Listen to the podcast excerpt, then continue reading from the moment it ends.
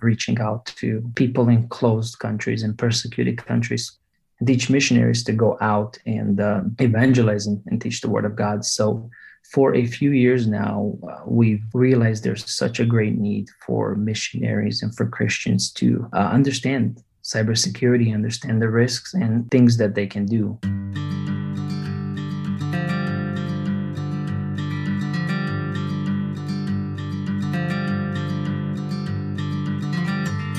Welcome to the Christian Emergency Podcast, a podcast for Christians spooked by the growing hostility in the culture today. We will tackle a range of topics from current events, persecution, missions, and what it means to be the church. You will gain valuable insights from those experienced working with persecuted Christians around the world, insights we all need to chew on in these strange days. Together, may we help the church stand.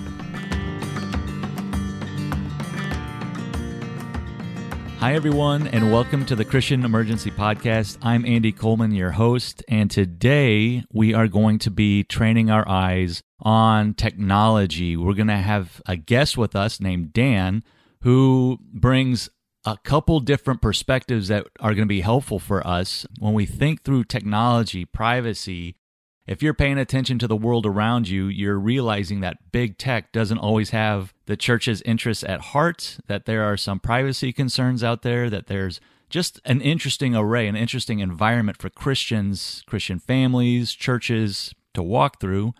And how do we do that? How do we have our eyes open? How do we, you know, migrate smartly as we go forward? And Dan is going to help speak to that in addition to a very interesting perspective he brings to bear as far as his background. Dan, I am delighted to have you as a guest. Welcome to the show. Glad to be here. So, I hinted at it. You have this background, but as we're thinking through technology and even regulations, local authorities, big tech, uh, some have heard the term that there's this like a soft totalitarianism kind of rising up where big tech and government is able to exert a lot of influence and pressure. They're able to block things that Christians might be active doing or sharing, and all of this. But this isn't necessarily the first exposure you have had to pressures being applied to the church in a macro level like that, is it? Can you tell us a little bit of where you grew up and what that looked like? Yes, so I was uh, born in uh, Romania, right as uh, communism fell in '89, mm-hmm. and um, it's very interesting to see and to hear mostly the stories and what the church had to go through under communism and what they had to deal with. Yeah, and Christians in general. It is um, communism itself, which is unfortunate that we're seeing a lot of Marxist ideas here in the United States now, especially with Antifa and things like that. But under communism, Christians were persecuted. To give you an example, if you were a Christian, you could not uh, serve in the military as a paid. You had to go to military for one year and a few months. But after that, if you wanted to be employed by the military, you couldn't do that if you're a Christian. You couldn't be a police officer. Um, you couldn't be a manager or a supervisor over people. All companies and all industry was owned by the government. There is no such thing as private businesses. So you couldn't even be the manager of a bicycle repair shop if you were a Christian. In schools, Christians were uh, talked down to by the professors or looked down on um, you didn't have the opportunities to go past high school. You can go to college, you can go to a trade school. It was very, very difficult as a Christian. Right.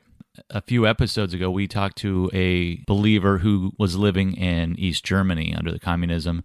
And he actually, you know, he had many things to describe as far as hardships and prices that he had to pay as a believing Christian. But he actually pointed to Romania, this country that you were born into, um, as being an area where it was particularly hard for Christians. He he was almost to the extent like I can't really complain because of what the Christians in Romania had to go through.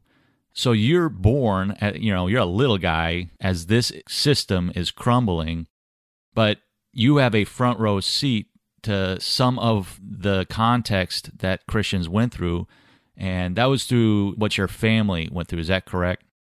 Yes, absolutely. My um, my grandparents were the first generation of Christian believers, and then my parents, and then uh, me.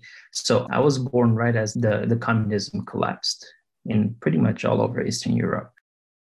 And so I grew up in a country that was ravaged by communism for decades. And that alone was, even though communism fell, things were not were not good all of a sudden. I mean, we're we're talking no middle class, either poor or those who were wealthy were wealthy. There was no middle class. 30 years later, now things I think are getting better. Um, corruption destroyed that country, and you can still see the effects years later.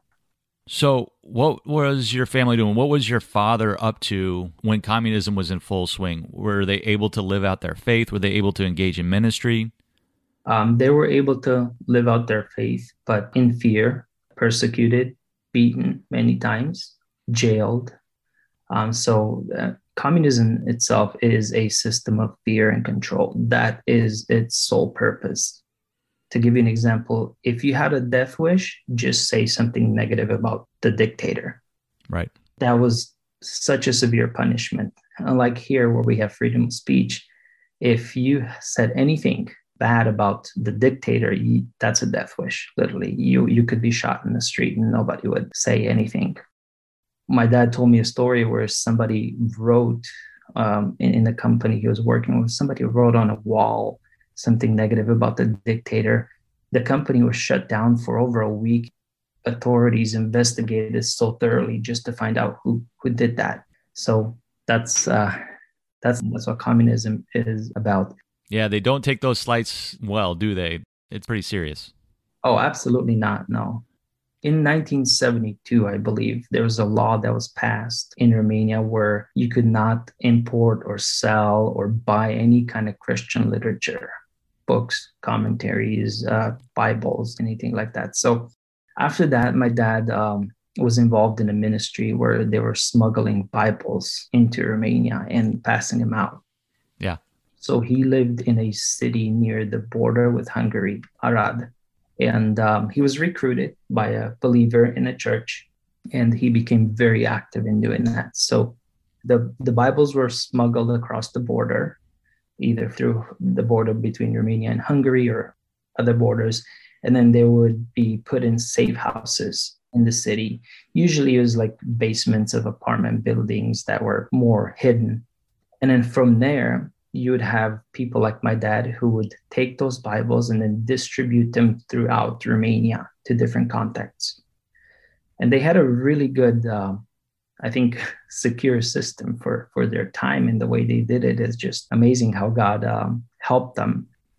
The only person my dad knew was the person that recruited him. So the person that recruited him would tell him, Hey, I need you to take uh, two bags full of Bibles across the country to the city in the city, there's going to be a contact that you're going to give him to. Uh, he would tell my dad what that contact was going to wear and a passphrase. So when you when you see him and you walk right next to him or by him, you you say this Bible verse, and he will reply with a different Bible verse. And then if everything matches, then you exchange the packages. You know, you give them the the Bibles. So they did that for a long time, for over ten years, uh, involved in that ministry and um, uh, it was just great. So one of the things my my dad told me was that um, he would uh, usually have bags that military soldiers used to report to military, and he always had a letter on him, an official letter that looked like he was. Uh,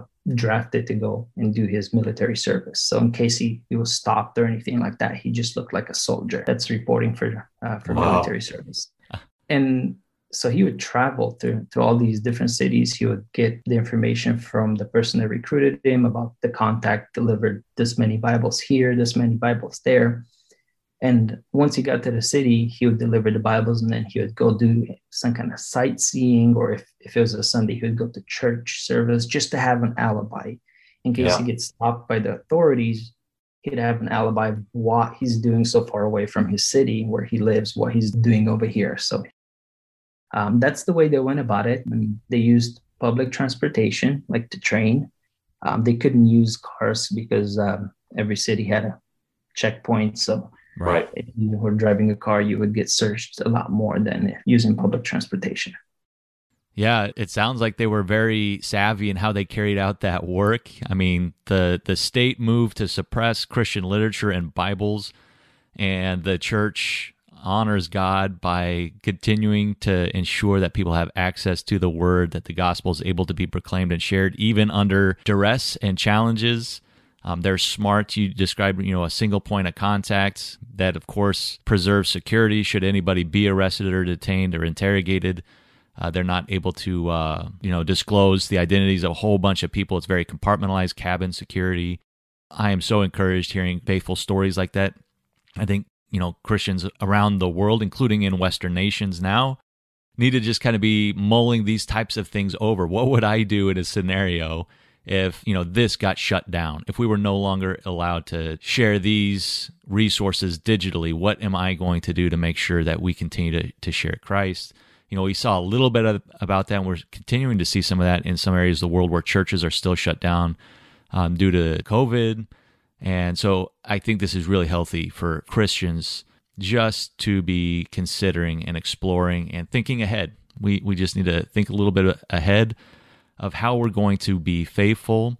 Let me ask you this since we're on the topic of technology today, and, and our audience spans many different nations, different corners of the world. So in some areas, like believers in Asia, if you're at all at work with the the church in China, a lot of what you just heard is old hat to you. You recognize that. You recognize the security risks and you know, when we think about missions, people are having to be savvy to that in different contexts, whether they're working in the Middle East or parts of Africa. Uh, again, China, uh, difficult countries where these are suppressed, where Christian communities are under the thumb of local authorities. These are the types of measures they're taking today. But while we're talking about technology, even though you know we're talking decades ago in a very different environment, I mean the 60s, the 70s, the 80s, was technology used in Romania to monitor Christians or to, to try to control that? Um, I think for the most part, uh, they used people on the ground. I'm, I mean, I'm not too familiar with all the tactics of the secret police, we'll call them. Right. But I believe they used a lot of tracking. Uh, my father has told me plenty of times where he he felt like there are people tracking him. He was definitely called into the to the authorities and interrogated. Uh, one time, I think he was locked up for three days with with no reason. They're just interrogating him and and of course beating him. That was their favorite thing to do. It seems to beat Christians. Yeah, I do. I think that's true. I think they use a lot of human resources to to monitor people, to track people, to report on people and movements. I have heard accounts from others, including some in Romania, where recording devices were planted to listen in on, on rooms or houses that people were hoping that were secure and private, which turned out not to be. So I can only imagine the challenge that came from being Christian, an active Christian in Romania during the, the height of communist rule and churches i mean all, all churches had secret police or informants that would yes. write down and report everything that was happening in a church who preached what they preached about everything like that. So it was um, it was definitely challenging. Yeah and let's take courage from that okay? So i mean just put ourselves in those shoes. You had the government you had ruling authorities hounding you. You had really discouraging people on the inside of the church, people who are supposed to be blessing the flock but are instead wolves, and they're actually reporting on the flock to those same authorities. So you had threats inside and outside of the church, and yet the church still stood and was active and and did their very best to work around those hurdles. So for anybody that's looking around society today, whatever country you're in, and if pressures are building inside and outside the church, this is nothing new. The church has had to deal with things like this before and will deal with it now. But I think that context is really good for us to, to consider. Absolutely. I mean, the church grew in strength and in numbers. There's nothing communism could have done to stop. They, they never will. This is the Church of Christ. So absolutely, it's it's a story of victory. Um, just like the church has been through many persecutions in the last 2,000 years, nothing was able to stop uh, the body of Christ from growing and, and becoming stronger. Right. So you were born at the end of communist Romania, but you no longer live in Romania. You are elsewhere. Uh, how did that happen? Um, my father came to United States as a as a refugee, and um, unfortunately, right after communism fell, uh, he was still working on his case, and um, he was denied refugee status. So um, after that, he didn't want to go back to Romania for for some reason, and he became a, a pastor here at a church and was able to obtain um, permanent resident status through that as a religious worker. Mm-hmm but it took him nearly 10 years to bring me, my mom, and my uh, little brother from Romania. So my parents were separated for almost 10 years, and it was a miracle of God that happened that we finally in 2000 were able to come to America to reunite with him. Wow. That separation just. Yeah, it is a huge sacrifice, but you know, I really appreciate it because it gave me and my brothers and now my sister opportunities that we would have never had in Romania that we have here in the United States because it is just such an amazing country. So that's a rough family setup that you're describing as far as the separation, the challenges, the uncertainty. Through all of that, though, you as a family, it sounds like you all remained faithful during that time. I'm curious from your own perspective, did you did you come to Christ during that period? Did you come to Christ after that period? How did that play out in your life? Yeah, I came to Christ after the period. I came towards the end of my high school years. I mean, I my dad was a pastor. I went to church. I I believe the faith, what the what the Bible teaches. Me personally, to accept Christ and have a relationship with Him, that happened towards my uh, towards the end of my high school um, I would say I was still maybe slightly unsure as I went into college. And um, after about two years of college, I, I, I, would say I was a very strong believer. Um, there's a lot of evolution in my first two years of college that really prompted me to start researching the Bible, start researching is, is it evolution or is it creation? Mm. Is there a God that created everything or we evolved? And as I was doing research, reading books and, and so forth, I came to the conclusion, yes, no doubt in my mind. There's yeah. a creator God and, and, that Jesus Christ is this, his son and died on the cross. And yeah, I fell in, in love with God and Jesus after that and been uh, following him ever since. That's similar to my own account, the same timeline as far as my own life. So I, I can recognize that pattern. We will return to the podcast momentarily, but first, a word from our sponsor. Being a Christian today can be hard. This is true if you live in a heavily persecuted country like Iran or areas where cultural pressures against Christians are growing fast, like America and Europe. Fortunately, none of us have to stand alone. We are part of a giant body, one huge spiritual family that spans the globe. That is the church. The Christian Emergency Alliance is committed to helping the church stand, regardless of the pressures to come. As a 501c3 nonprofit, the Christian Emergency Alliance strives to help our spiritual family when persecution hits. We also strengthen the church by supporting ministry that makes Christ famous, defends biblical truth, and prepares fellow believers for challenges ahead. You have the opportunity to make a huge impact in this work today. Become a monthly financial ally of the Christian Emergency Alliance by signing up at ChristianEmergency.com. Your support of $25 a month or a gift in any amount will bless those who need help in these darkening days. Help the church stand today, tomorrow, and in the days to come. Register today at www.christianemergency.com. And now, back to the show.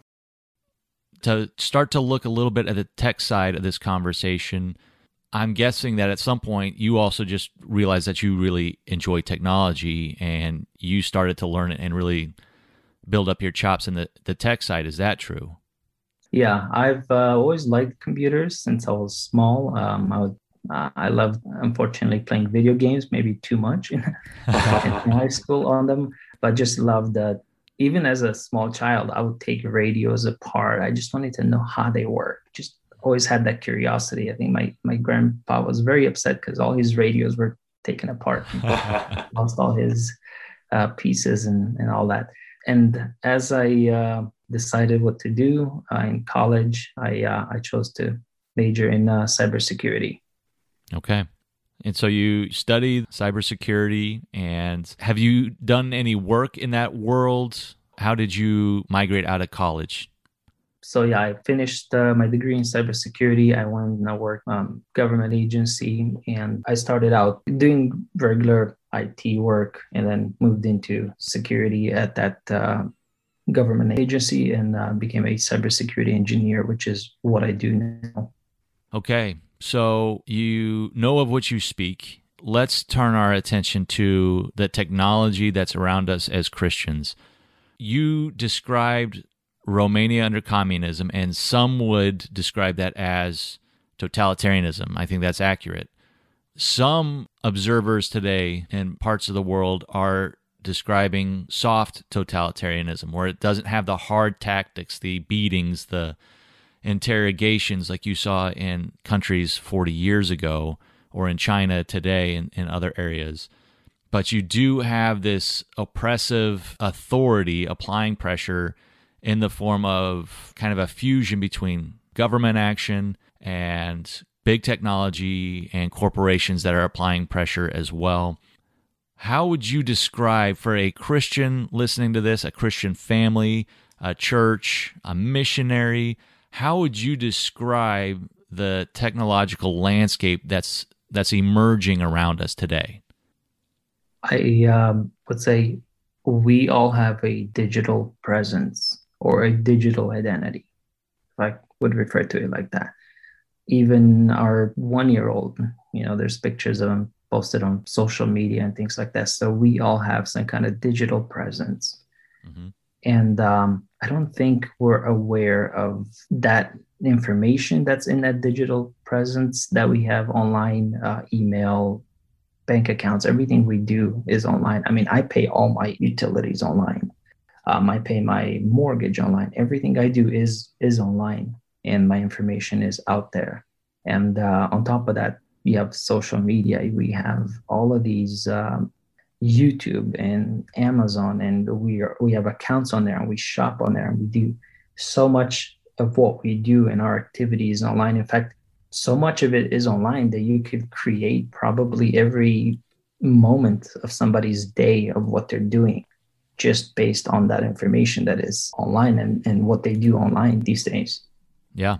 And so much of it seems wonderful. There's incredible convenience, there's comfort. In many ways, technology represents excellent tools. Of course, tools can have two edges, two sides. Um, both blessings and curses can come in the form of technology. And I've heard it described that we right now are in this very interesting season of history where we're really migrating from the industrial age to a true technological age, a digital age. And so we are being stretched in, in different areas right now, which may account for some of the confusion and turmoil. But it is something that we as the church need to be thoughtful about. We need to learn from how uh, technology can help us. I'm, I'm thinking as far as gospel proclamation, prayer, connecting the body in different parts of the world. Um, there's exciting things that we can use technology for, but we do have to be aware of the myriad downsides. And just because we may not be feeling problems today, we should be thinking a little bit down the road and considering how some of our activities now could potentially compromise us or others later. Before we drill into some of perhaps the specific risks, can you just paint a picture for us about how smartphones and social media, you know, this is really the last 10 years, I suppose, when we think about the advent of smartphones and the launch of social media. How has that affected things? And how has that affected things as we're thinking through it as Christians? The good things about it is, uh, of course, what you mentioned the fact that I can have a video call with my relatives from Romania across the world and see them face to face. It's amazing. Same with technology, same with phones. Um, just even the ability to have almost all the knowledge in the world at your fingertips. it, it is amazing. It is great. Unfortunately, I, I don't think most people use it for that. Mm-hmm. But computers, phones, uh, anything electronic uh, they collect a lot of information about us. Yeah. That's just the way they're designed. To give you an example, the reason I can do my job is because of all the information that every system collects, logs and things like that. And I can determine if something's going on, if we're being attacked or things like that. I'm speaking about my my job. Um, but everything you do is in some way tracked and that information is going somewhere right and it's stored somewhere. Everything you do on your phone on your computer and we need to be aware of that. Right. Now we, we live in a country where our government is not looking out to harm us in that sense hopefully. But what about other countries where, where government is particularly interested in this kind of information is collecting all this data and then targeting people based on their activity? Right. Based on what they do that's where i think uh, we need to be aware and understand that everything that we we do and everything we have done until now online is recorded. It's stored somewhere. Right. And i've said this in, in some conversations before where you know for us there's so much information about us adults that's already out there who we are what we believe and everything just based on what we post on social media and things like that that it's very easy you just need to look through somebody's twitter history or look through their social media and find out exactly if they're conservative or not what they believe what they stand for. And that's sad. We gave away all that information. And i think as far as privacy that's that's very sad. Hopefully we understand this and we do a better job of teaching our children so that uh, at least they can keep uh, their privacy. Right. And I recall a conversation that you and I had earlier where you made that point, and I thought it was well stated. You essentially said that as these things kicked off, a lot in our generation or older generations just kind of went all in, and all of our information was out there and exposed and it's almost too late for many of them because they have been so active in some of these areas but uh, that there's still opportunities to share with younger generations about some of those risks and really give them the opportunity to shield more of that off and to be thoughtful in how they conduct themselves so that's a good point. and as as we're talking about the risks of technology i do think as i kind of mentioned smartphones and social media I do think that that opened up an entirely new world where not only were they able to check who was logging in or what activity was being done, but there's all kinds of telemetrics, movements, uh, geographic locations, all of these other patterns that was entire different uh, echelons of information and data that could be harvested, utilized, ostensibly to improve service by companies, app, you know, service providers and all this, but that there's just so much information when you're thinking about the position of an individual, where they are, what they're doing, where they spend their time, uh, let alone the communications that are going on or the photos that are being posted and all of that. And one other thing is you, you made the point that right now in many parts of the world, the government may not take an active interest in a lot of that information. But it's also one of those things that I don't know that, that wisdom would allow us to say that there's a firewall between governments and social media outlets or corporations or that even if they're not cooperating today that they will never cooperate in fact we know that in some countries global companies global telecommunication companies media companies have cooperated with local authorities. They've essentially followed local regulations that allow for some of that information to be harvested for other purposes. And I'm thinking of some of the stricter countries of the world. This is something that we have to be considering. Absolutely, yes. Um, in order to do business with countries, they do have to abide by their laws, and some of their laws are, I think, pretty horrible when it comes to people's privacy. Yeah. Um, social media is is a great tool, but at the same time, it could be a great danger. Like imagine if a brother from a closed, persecuted country posts a picture on social media with somebody from America. I mean, there's stories I've heard of where just having a contact in your phone that looks like an American name can get you killed in, in a closed country, persecuted country. So um, yeah, it, it can present a lot of danger if you're not careful on what you post on social media. Absolutely. For any of us that are involved in missions or sending short term mission trips uh, around the world, once uh, more international travel does free up, this is being recorded in April 2021. Um, and there's still some restrictions on that travel, but we should be thinking about those things. Be careful what you post. Be careful what you're sharing. The the pressures that we're describing, the problems that we could reap, may not fall on us, but it might be falling on those that we're seeking to help and assist. So that's a caveat from the missions side. But let's also just drill into, again, going back to our local church, our local church members. What kind of risks would you want them to be paying attention to specifically in our own context, whether we're in Sweden or Australia or Germany or Thailand, United States, wherever? What would you just advise to Christians today as far as risks from technology? Probably your biggest risk is just uh, your information being stolen, your identity being stolen, uh, or your bank account, your emails being uh, accessed by somebody you don't want them to be accessed by criminal hackers. That would be a great risk.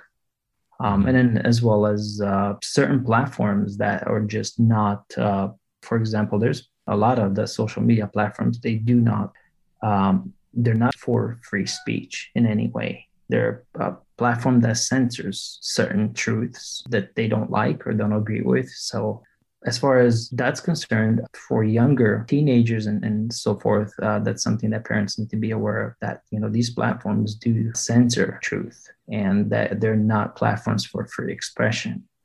And right. to be aware of that, we, we don't want our children to be brainwashed or, or anything like that by uh, by the things that um, they're allowed to see and things that they're not allowed to see. I, I love that you brought up parents because we do have responsibilities as parents to shepherd our kiddos well. And there's just a lot out there in the social media, the tech world that uh, I do believe pose risks to them. In one of our conversations before it came up, for a lot of smartphones now, they're using, you know, you're kind of using your face as the the key to unlock your phone. And at the same time, we have a whole bunch of apps out there that love to take pictures of your face and do something goofy with it, um, make you look older, make you look younger, make you look different. But all that face technology is essentially a password, and it's a password you can't really change. So we just can't be caught flat footed. We need to be thinking through this and having conversations naturally with our kids when they come up. Not to be paranoid, not to be overly cynical or anything like this, but just to make sure that we're having conversations and we're helping them just think through some of the decisions that they're making right now. Absolutely. And I, I would say if you're going to give your child a device, um, you need to set parental controls on that. There's so much filth at oh his fingertips that they can get to and literally just destroy them, destroy their innocence in a sense with technology. So parents definitely need to be aware of that. I don't think I will leave my child unattended in their own bedroom with a laptop, just knowing unless that laptop has parental controls and unless I'm right. able to securely properly uh, because of what can happen and the things that they will be exposed to. Absolutely. I am 100% with you.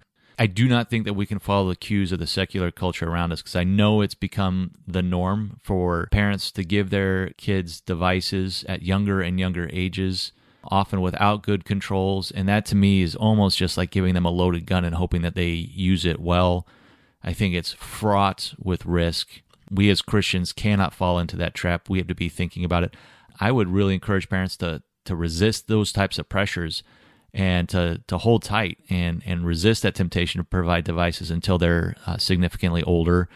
That that's a whole nother conversation on wisdom on how to do that and do that well. Do you give it to them for a few years before they're out of the home so that you can at least walk with them for a series of that? That's that's a whole nother side of this conversation. But again, just queuing up those conversations, engaging with them naturally, and, and staying aware as parents is absolutely clutch uh, for us going forward.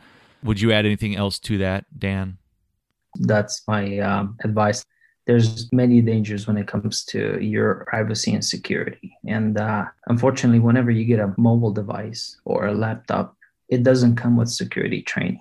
No. It doesn't tell you how to use this securely or when you open a email account or it doesn't really teach you uh, cybersecurity and how to use this properly. And that's that's unfortunate. I don't know if that's possible on such a large scale since, you know, we usually change our mobile devices every year or so. Uh, but yeah, there is a lot of risk to your identity uh, and security when every time you uh, are online and that people are not aware of. And uh, I'm trying to make them aware of it as much as I can. In a sense, there's no reason why the manufacturers, those that are selling this technology, would really have an incentive to do that unless there was some pressure brought to bear for really they want those tools to be used as much as possible. They want those apps to be used. They they certainly don't want to raise cautionary flags. They want you to use it more. A, a lot of those apps have addictive qualities built into the engineering. They're designed to continue to be used. They're bottomless pits often um, and they're just trying to get more time, more usage. So that's important. Also, realizing kind of in line with that, that there's predators out there, there's wolves out there that are trying to use this technology to share messages that they are intent on promulgating. And some of those are really, really nasty and nefarious. And they are, in many ways, often going after kiddos. So lots of risks out there. But we also, just by having this conversation, are starting to apprise ourselves of those risks. And we're able to share that with our kids with other parents as we work and look out for one another as well as fellow believers with our churches. So this is very healthy. Let's let's talk briefly about that. What are some things dan that we can do to mitigate some of those risks whether it's with our kids just ourselves our families or our churches? I think recently i read a report that the cyber crime industry made more money than the drug industry worldwide. So it is a huge business. There's um there's some basic things that we can do to protect ourselves against hackers, against uh, any kind of cyber criminals, and uh, probably the most important thing I would say is keep those devices that you have up to date. Mm-hmm. Uh, most devices allow you to just set them to auto update, and they will update as soon as uh, there's a new update available from the manufacturer. Uh, just keep them updated. Uh, your phone, your computer, uh, everything, your tablet, check at least once a month for updates to make sure that they're always updated because there's always these uh, vulnerabilities or weaknesses that are found that the manufacturer will then release an update to fix that. So that is one of the things you can do to uh, make sure your device is, is more secure is to always keep it up to date. And, and the same with applications. Uh, mm-hmm. you need to constantly keep those applications up to date. All the apps on your phone, any application on your laptop, desktop, keep them up to date. If you don't need them, you should uninstall them. Right.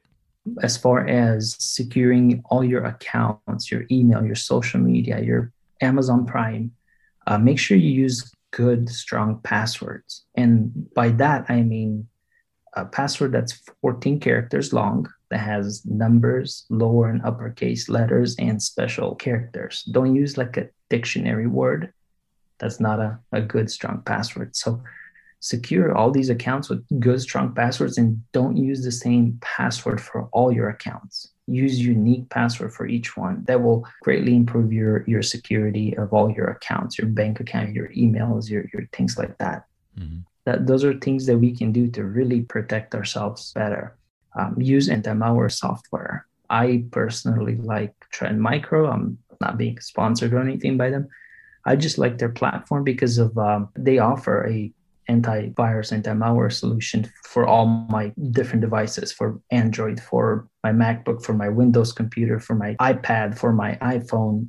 I can just install that one solution and that's going to definitely help me in protecting myself against any kind of malware when I'm browsing the internet. Uh, my wife recently, she went to a website um, to get a recipe and that website sure enough had malware and Trend Micro immediately alerted her that that website is not safe. Right. And so she just exited out of that website. So these are things that we can do to really protect ourselves against having our identity and our data stolen. As far as um, social media and things like that uh, be very careful what you post. Uh, be careful who you friend. Make sure that only the people that you trust and know have access and can see your profile and your information.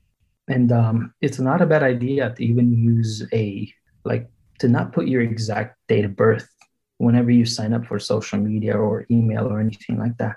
If you put in your exact date of birth, your exact address, there's a lot of breaches happening every single week with all these big companies. And sooner or later, there will be a breach for that platform that you are using. And if they in that breach, they could acquire your real uh, date of birth, your address, your full name, and that that could be used to steal your identity, to open uh, potentially credit cards in your name, and so forth. So be aware of that. Maybe if I'm, let's say I'm born on April 24th, maybe I'll put down that I'm born on the 20th or something.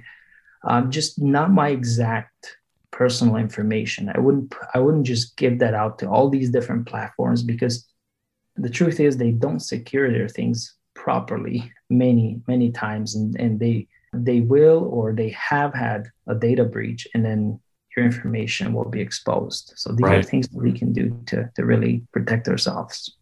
That's good information. Can i ask you what you think about or could you describe what a vpn is? Absolutely there's a lot of uh, ads actually, probably on. Uh, I've seen them all over YouTube now with the VPN about privacy and um, VPNs are good, but there there's definitely some misconceptions about VPNs. Um, and they're virtual private networks. Is that correct?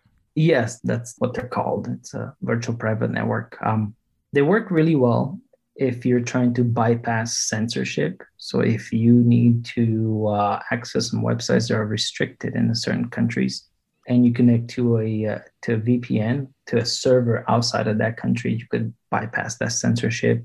You can bypass any kind of uh, monitoring of your internet usage by your local internet provider. So they they do work good against that. Right.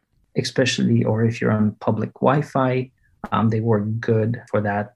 You should use a, a VPN. I, I don't recommend connecting to any public Wi Fi just because of the dangers, but uh, VPN, a virtual private network, works um, good to uh, protect what you're doing online, your, your online activity from being uh, monitored. They don't protect you against malware. So if you end up on a website that has malware or you download right. some kind of malware on your uh, computer, you need an antivirus or anti-malware software for that.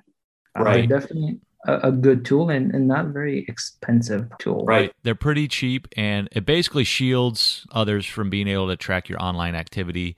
But like you said, if you go to a bad website with bad stuff on it, it could still slime your computer. But it does act as a shield. So that is one of the things that is out there. We also have to be savvy though, right? With VPNs, there's a bunch of options out there and some of them, I believe, have nefarious intentions where they're actually trying to collect more information through that. Essentially, like a honeypot. There's this sweet honey that's attracting everything, and they're just trying to uh, collect information on that as well. So I would encourage any of our listeners thinking about using a VPN to do their research. Make sure that the people that have put it together really actually care about privacy and these things, and that they're not actually something else. Absolutely. And they're also subject to the laws of the country that they're in. So if I'm going to use a VPN and connect to, I don't know, Brazil, um, well, that server is definitely subject to the laws of, of Brazil. And right. so whatever information they collect on that end, uh, just be aware of that. And as far as privacy, VPNs are good to protect against your ISP, things like that. They're not a solve all problem. I think for an average user, that's a that's a good, easy tool.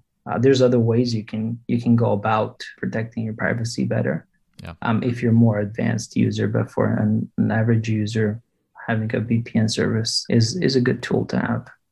Let me rattle off a couple other things that I, have heard come up in previous conversations that we've shared, and you can just kind of give it a thumbs up, thumbs down. You can just speak into it but routers, making sure that our routers are up to date and, and properly protected, is that something we should do? Yes, absolutely. Just like um, all the other electronic devices, you want to make sure your your Wi-Fi router from your home is uh, updated. So you should check periodically for that as well. And any other electronic device. I mean, if you have a smart uh, TV, right, you want to keep that updated. If you have a smart coffee maker, keep that updated. Smart refrigerator, keep that updated. Um, absolutely everything should be uh, kept updated. Yeah, it's almost like we're going to see a wave of dumb machines because so many people are going to get tired of these smart machines that are vulnerabilities that they're going to be looking for dumb devices. Speaking of dumb devices, I, I remember you mentioning once that you know sometimes you'll be at a hotel or at an airport and there'll be charging stations and there's you can have the option of plugging in your USB or you can use kind of that dumb little device that that block that box that comes at the end of those that you can plug into a normal outlet and how you really encourage people to use those dumb devices to plug in rather than use, using your USB. Is that correct?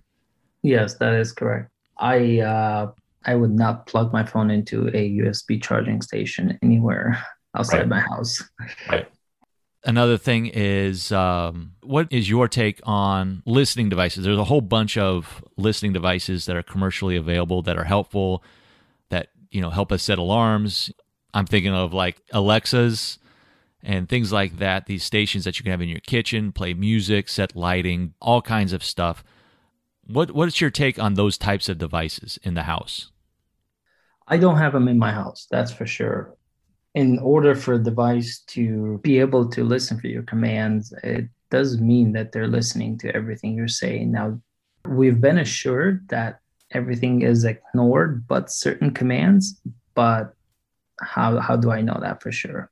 Yep. I don't. And I and there's I know it's been quite a little bit of a scandal a while back. Uh, one particular maker of those kind of devices came out or somebody exposed them and said, yeah, there's actually people on the other end listening to snippets of conversations to help uh, better tune that uh, the AI for that device. So that's quite an invasion of privacy, in my opinion. So I would um, I would be very careful using these kind of devices.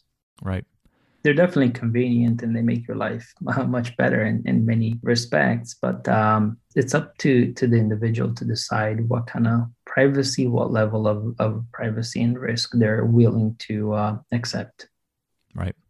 Um, and I just wanted to put in a quick cue for people, again, going back to our missional construct. And, you know, the Christian Emergency Alliance is trying to help on theological grounds. Uh, we're trying to develop a missional heartbeat and a missions focus throughout local churches around the world. And as part of that, we just want to put in this plug that really, really, really be careful with your smartphones, with these devices if you have teams or individuals going into sensitive countries to help with Christians, Christian activity, please be very cautious in using those. Consider leaving it home. Consider leaving it home. Maybe have a different device, something that doesn't have all this information loaded onto it. It's really shocking if if you were to give your phone to somebody like Dan, Dan, somebody of that caliber would be able to, if you gave them access, they'd be able to just go through and find remarkably scary information, your geographic trafficking, where wherever you have been, timestamps, photos. I mean, it's it's just staggering the level of information that we're carrying around on these phones. Those microphones, especially in some of those sensitive countries, don't presume that they can't hear you while they're in your pocket. Don't presume that they're not listening if you turn them off. Don't presume that they're not tracking if they're turned off again, it might be the best bet to just go ahead and leave those home. If you're having conversations with Christians who are vulnerable and you do have that smartphone on you, leave it in another room, get it away. Just be thinking through those thoughts. That's in those more serious contexts. Dan, would you agree with that assessment? Yeah, absolutely. For example, you have an Android phone, and depending on how your Google account's configured, you could easily have a map of, of everywhere you've been in the last few years. And we, we find that a lot on people's phones that you, you open up their phone and some of them don't even have a, a screen lock password, which you should absolutely have. And that's a, a good complex password. And we're looking at their phone and it's literally every point they've been for the last three, four years, everything they did, all their search history, all their YouTube history, everything is in there. And that could really get them in trouble. Yeah. Or others in trouble. Yeah, absolutely. So I understand that this is um, a more practical episode where we're talking through some of these things, but I do think it's helpful. It's the types of things that we need to be aware of and we need to be more aware of. The the takeaway isn't to become hermits and you know take your phones and your technology and, and haul them into the sea. The takeaway is to be smart, to be thoughtful in how you utilize technology, how you can use it to be a blessing for your family and your church and not a curse.